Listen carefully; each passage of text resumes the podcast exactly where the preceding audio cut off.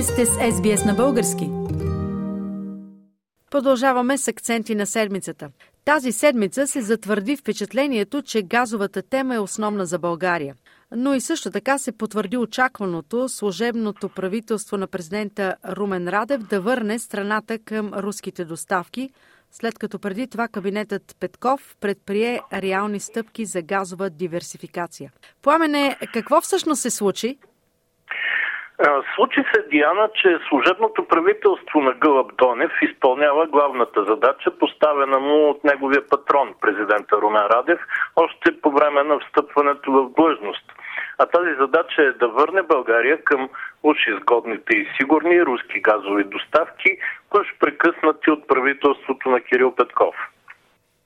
Първата част на това изречение е истина. Втората, която небрежно се пробутва на българското общество, се състои от лъжи. Лъжа първа, руските газови доставки са изгодни.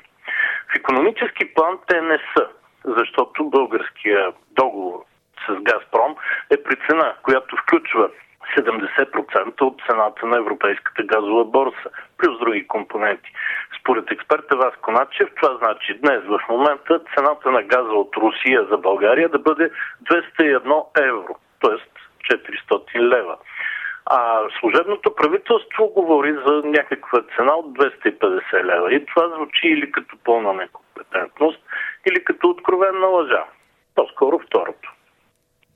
Много важен е въпроса и за политическата цена, която България плаща на Русия заради газа, който всъщност можем да получим от другаде при това на по-низки цени и без никакво политическо обвързване. Лъжа втора. Руските газови доставки са сигурни. Ами не са. И доказателствата са на лице.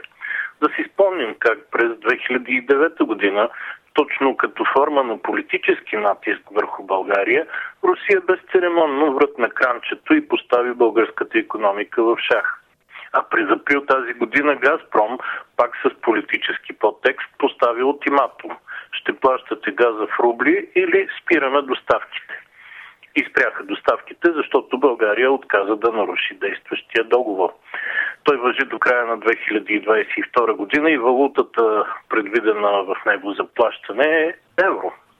Но, както пише Бисмарк още през 19 век, за руснаците всеки договор струва по-малко от хартията, на която е написан. Така че не, Диана, руските газови доставки изобщо не са сигурни, както ни убеждава служебния кабинет на Румен Радев. Напротив, това, особено в момента, е най-несигурната опция в целия световен енергиен бизнес.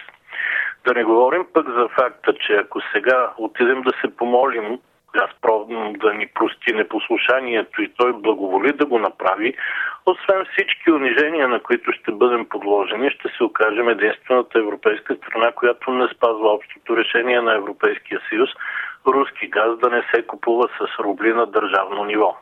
Тоест, ще направим демонстрация, че се връщаме към битността си на руски троянски кон в Европейския съюз. Да не говорим и за това, че подобно българско поведение ще даде основание на Газпром да ни осъди в арбитражния съд и да платим за газа, който не сме получили от април до сега. Третата лъжа, която се пробутва в момента, за да се легитимира поне малко политиката на преориентиране към Москва, е свързана с факта, който вече припомних, но който трябва да се изясни не правителството на Кирил Петков спря доставките на руски газ за България, а Русия го стори след като не се поддадохме на изнудването от нейна страна. Това е изключително важно да се отбележи в сегашната предизборна ситуация в страната. Иначе е, се обвинява партия Продължаваме промяната за нещо, което не е направила. Всъщност точно обратно. Отказа на Кирил Петков да се поддаде на руското газово изнудване беше една от малкото достойни стъпки на неговия кабинет. Въпреки това обаче обвиненията срещу продължаване промяната, както от преките политически опоненти ГЕРБ, така и от страна на Радев и неговия служебен кабинет в момента валят. Какво обаче още се случи междувременно? Какво този служебен кабинет сътвори, за да докара нещата до задънената улица с един фалшив изход, наречен Газпром?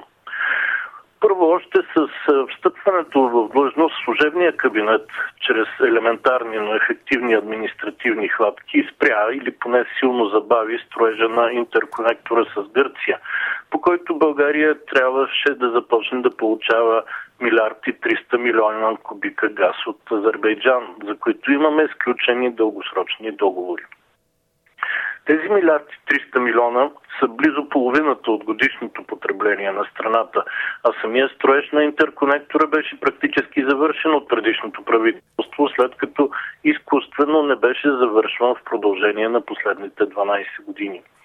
Нищо, че това е европейски проект, предназначен да свърже газовите системи на трите балкански държави от Европейския съюз, Гърция, България и Румъния. И нищо, че проектът беше финансиран от начало именно от Европейския съюз. Така или иначе работата беше протекана безкрайно заради силното влияние на руското газово лоби в енергетиката и политиката на България. Сега служебното правителство на Румен Радев веднага се върна към същата тази политика на защита на руския интерес и стопира работата по интерконектора, макар пред публиката да твърди, че бърза максимално и дори управлява процеса ръчно. Другата огромна беля, която сътвори служебния кабинет само за броени дни, беше отказа да се купят 6 от 7 американски танкера с втечнен газ – които бяха договорени на сравнително ниска цена от кабината Петков. Служебното правителство имаше две седмици време да намери възможности за разтоварване на газа и да потвърди договора, но той взе само един танкер с обяснението, че няма свободни слотове за разтоварване.